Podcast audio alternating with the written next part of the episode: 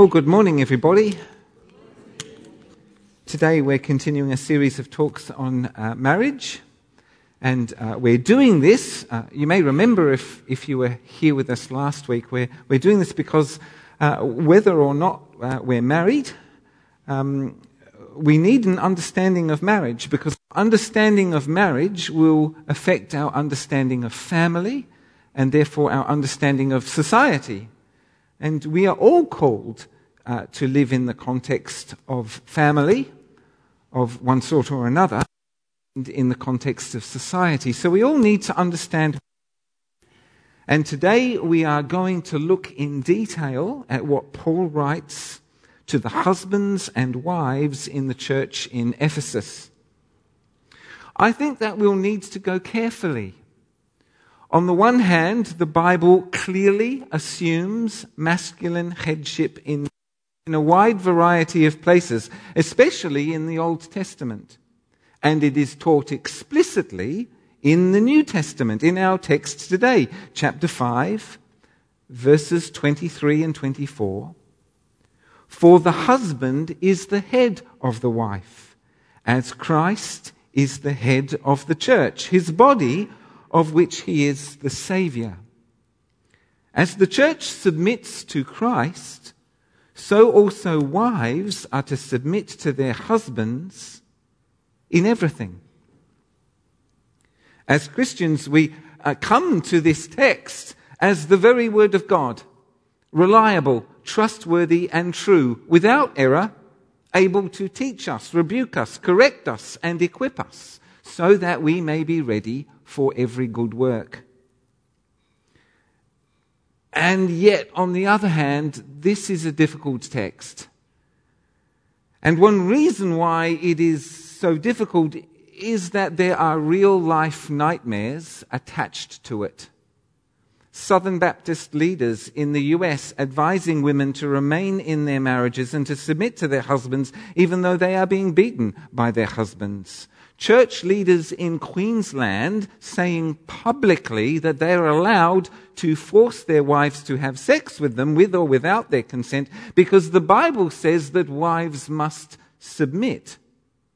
This is the stuff of nightmares. And just so we're clear, such behavior, such teaching is to be utterly condemned. I'll come back to this issue later. So what does masculine headship in marriage mean? What is this idea all about? Well, there are many good places to start, but actually the place that I would like to start is the book of Esther. It's in the Old Testament, and our story starts in the court of King Xerxes, emperor over the vast Persian Empire in the 4th century BC. In chapter 1, King Xerxes throws an enormous party for all of his nobles, leaders and dignitaries. It's a banquet that would display his vast wealth and the opulence of his lifestyle. On the 7th day of this banquet, the king, drunk and in high spirits, sends for his wife, Queen Vashti, commanding her to come into the banqueting hall in order to display her beauty, for she was lovely to look at. But Queen Vashti refused. She refused the king's command. King Xerxes, distressed but utterly clueless as to how to go forward, he summons his advisors. In short, the advisors instruct the king to banish forever Queen Vashti, to give her position to somebody else, and to make a public example of her, sending an edict to every land and city in the empire that, to quote, every man should be the ruler of his own household. And so chapter 1 ends, and the stage is set for our heroine, the young Jewish girl Esther, who will become queen. But along the way, in only one chapter, our narrator has established for us that King Xerxes is a drunken and a glutton, a proud and boastful man who fully expects people to be impressed by his vast wealth and ostentatious lifestyle. A man who makes poor decisions and who is easily manipulated by flattery and appeal to base appetites. A man who objectifies and dehumanizes women. In other words, from the perspective of the context of the Old Testament, a total idiot. A class A fool. And this is helpful and instructive because it allows us to see clearly what the Bible doesn't mean by masculine headship in marriage. It does not mean that every man should be the ruler of his own household. That's a pagan, Gentile, worldly misunderstanding. If we find ourselves believing this, if we find ourselves saying this, that every man should be the ruler of his own household, then we need to watch out because we're in the company. A second thing to do with respect to understanding Paul is to investigate his terms. Two key terms or ideas that keep on coming up in this passage are headship and submission. Let's think about headship first. It is very common, almost universally assumed, that headship means being the boss, telling people what to do, making the decisions. Headship equals making decisions. But the decision, biblically speaking, is quite wrong. And it is wrong because the job of the head, biblically speaking, is not to control the decision-making process. According to the Bible, in other words, to think theologically for a minute, according to the Bible, where are decisions made? That's right, in the heart. The heart is the place where this is the seat of the will, the place where we make decisions, in the heart. And where is the heart? In the body. The heart is in the body. So where is the place where decisions are made? Where is the correct place to make decisions? Where does authority to make decisions reside? Where are decisions made? In the body. Once we know this, we can see that this is indeed the idea that both Jews and Christians have, that the idea that the authority to make decisions is not in the head, but rather in the body. Decisions are made in the body. The head represents the body. What does the head do? Well, the head contains the eyes, the ears, and the mouth. The job of the head, biblically and figuratively speaking, therefore, is to represent.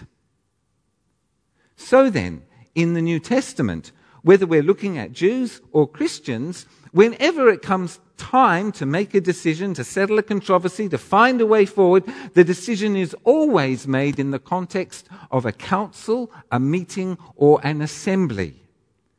The decision is announced by the head, but it is made in the body.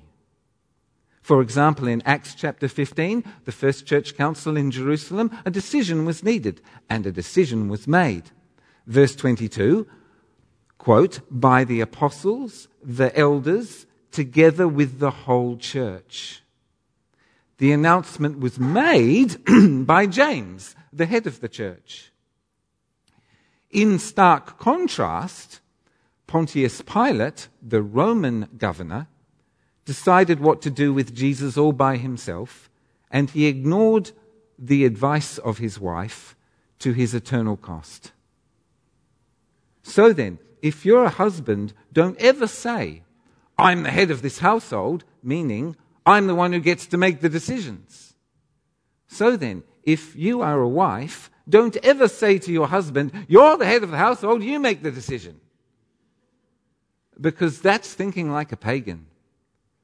Watch out, because if we ever say anything like that, we're in the company of fools. The correct arena for decision-making is the body, and the body is the whole family. We are the body of Christ, and his Spirit is with us. So then, in what way quote Ferris Bueller's Day Off, in what way will the husband represent Jesus to his wife?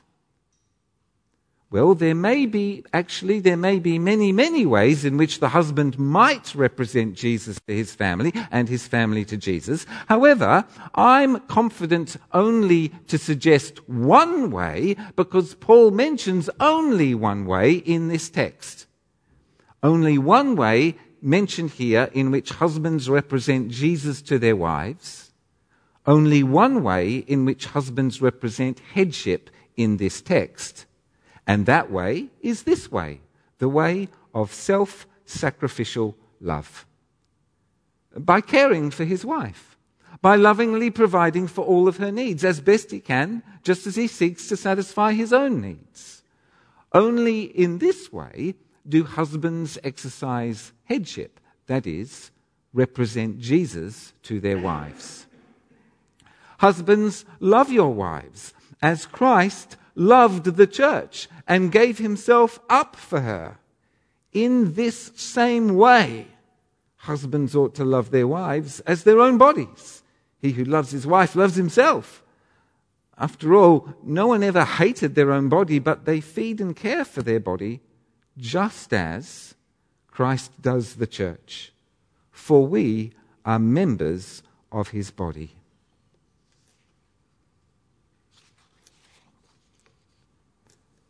Husbands are to take the lead in their families in representing Jesus in the sense of self-sacrificial love, putting the welfare of their wives and children before their own. Somebody might ask me, Stephen, do you think that this headship role is intrinsic to the husband, inherent in masculinity, or do you think that what Paul is saying here is more to do with his own patriarchal culture? Can the wife sometimes be the head, perhaps in a matriarchal culture? Patriarchy, by the way, patriarchy means that way in which families and societies are governed so that men are in charge and the women are largely or totally excluded from decision-making processes. And if you reverse that, you get matriarchy.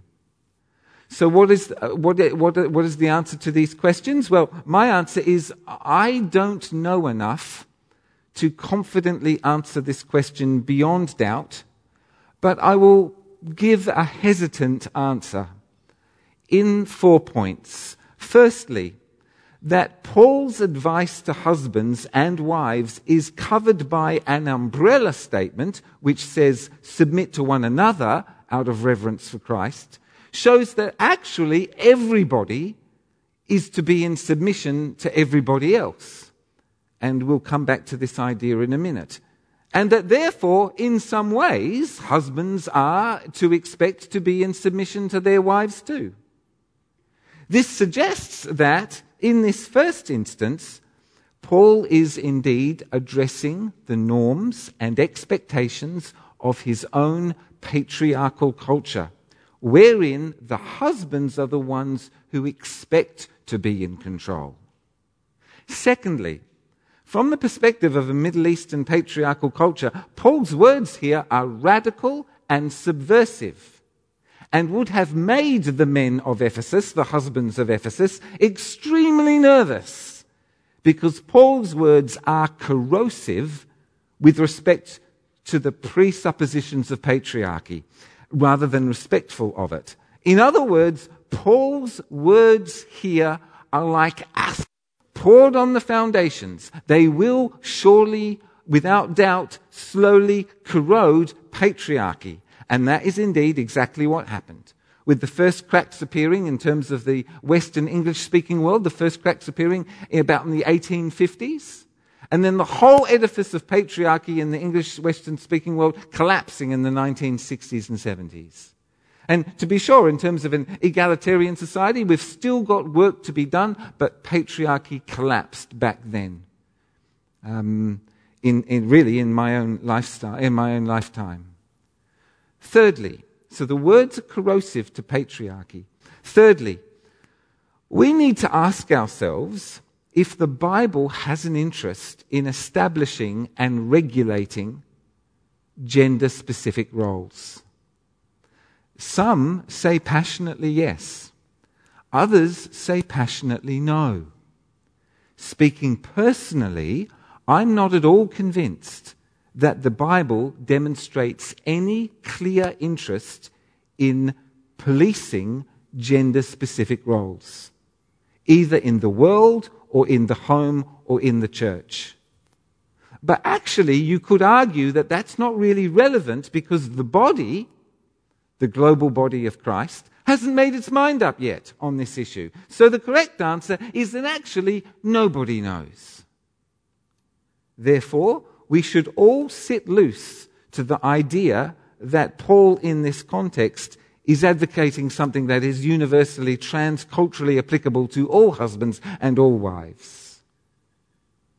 Fourthly, if the Bible isn't particularly interested in the question of policing gender-specific roles, is there something that the Bible really is interested in as more important, that the Bible is passionate about? And actually the answer to that is a clear yes. What the Bible is loud, unequivocal, passionate about is this idea that those who are in any position of power must use their power as servants for the sake of others, not for the control of others.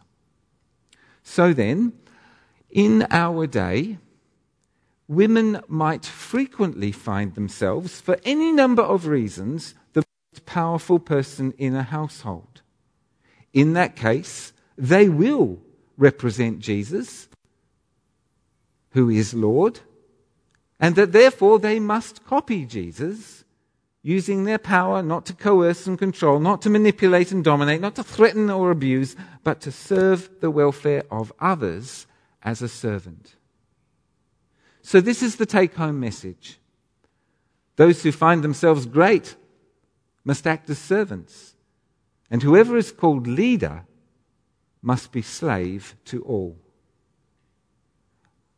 Yet, and nevertheless, I think that as in Paul's day, so it is today in Australia, it is actually mostly men who are in the position of power in most families and households. Our Australian domestic violence statistics directly affirm this because the vast majority of offenders are men. So then, without question, primarily, it is men, it is husbands who need to listen to what Paul is saying here. Because one of the things that Paul is saying here is that domestic violence and abuse are morally, spiritually, and universally unacceptable. They are utterly unacceptable, zero tolerance, because they misrepresent Jesus. That's not who Jesus is. That's not how he does things. And if any pastor ever told a wife that she had to stay, she's free to stay if she wants to, but if any pastor ever told a wife that she had to stay and obey an abusive, coercive, controlling, manipulating, or violent husband, that pastor would himself be committing an act of abuse. An act of spiritual abuse. This is the position of all of the mainline Christian denominations that I know of. And it does lead us rather directly into the question of what it means, then, for a wife to submit. What is submission? Well, it is very commonly, almost universally assumed that submission and obedience are synonyms meaning the same thing. But submission is not the same thing as obedience. For a start, no one ever in the New Testament commands wives to obey their husbands. Submit, yes. Peter and Paul both teach wives to submit to their husbands, but they don't say obey. In contrast, Paul teaches children to obey their parents and slaves to obey their masters. And to obey is to do as you are told. Furthermore, the umbrella statement, submit to one another out of reverence for Christ, that sentence makes no sense at all if submission and obedience are synonyms. Because then we get, everyone must obey everyone all of the time, which is a nonsense idea. So what is submission? Well, the Greek verb literally means to come under the appointment. Submission is recognition of God-given authority to represent. We obey Jesus because he is our Lord. We submit to Christ because he is our head. These two ideas are similar, but they are not the same, and that's important. We are to submit, then, to teachers and to all governing authorities, not meaning to obey them uncritically and without question, but rather to recognize that God has given them authority in various jurisdictions to represent him in various limited ways. And if you'd like to see godly submission in action, what does godly submission look like? Where can I see it? To whom can I go? What does it look like? Well, if you'd like to see godly submission in action, look at Moses' relationship with Pharaoh, or David's relationship with Saul, or Daniel's relationship with Nebuchadnezzar, or how the multitude of Old Testament prophets dealt with their kings, or with Esther's relationship to Xerxes, or look at Sarah's relationship with Abraham. When you look closely, you may be surprised by what you see. So then, verse 21, once again, submit to one another out of reverence for Christ. Recognize God's authority in every member of the church, for every member of the church represents Christ in various jurisdictions in a limited way, but in differing ways. So then, take a quick glance at the person sitting next to you. Do you realize you're sitting next to Christ's representative? We are the body of Christ. His Spirit is with us. Headship and submission in marriage. Let's take a practical example. It's time to plan our holidays. Where are we going to go? What are we going to do? Who gets to make the decision? Well, the family does. Each member of the family having a say in proportion to their ability to make meaningful decisions. What is the husband's role? The husband's role is to make that happen, to represent that decision. He would be extremely wise to put his own interests last, especially in relation to his wife's interests. For the more she sees him doing that, the more she sees her husband actually doing what she wants him to do and putting her own desires before his own, the more concerned she'll be that they also do what he wants to do. She'll trust him that he'll faithfully represent her in all of their dealings. So then, basically, in ordinary circumstances, in everyday life, there is an ocean of saving sanity in the simple phrase, happy wife, happy life. In verse 33, Paul summarizes. He says, each of you husbands must love his wife as he loves himself, and the wife must respect her husband. Please notice that in this summary statement, Paul does not ask wives to love their husbands, nor does he ask husbands to respect their wives. That's not to suggest, not for a fraction of a second, that's not to suggest that wives don't have to love their husbands or husbands don't have to respect their wives. Of course they do. But Paul knows which way temptation falls. So his final comment on this matter is both theologically and psychologically insightful.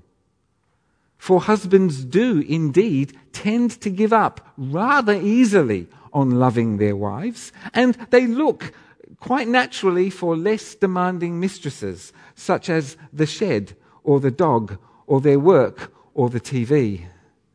And wives, actually, they do tend to give up rather easily on respecting their husbands, and they come to the inevitable conclusion that their mothers were right and that they've married a loser. So Paul's injunction is astute, indeed, in many ways. And here is just one of many possible applications to it. And that is this. Look, without question, everybody likes to be admired and desired, but men need to be admired, and women need to be desired. So then, men... We like to be desired. You know, that would be nice, you know, to be like James Bond, you know. But you know what? I don't think we need that. Not in the way that women do. In fact, we can be told that we're dirty, revolting and disgusting, and that we need a shower without that necessarily being devastating.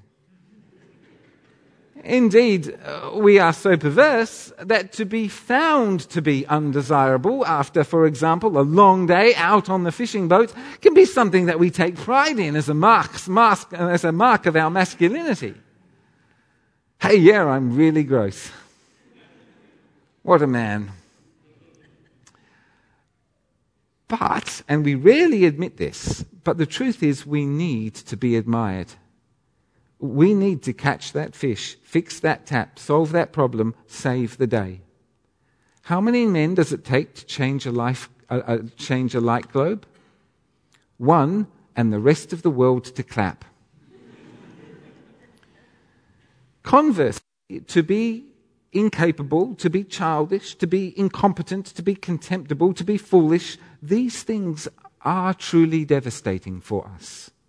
Our deepest fear is that the women in our lives will see what we really like and realize that we are childish, incapable, incompetent, foolish, and contemptible.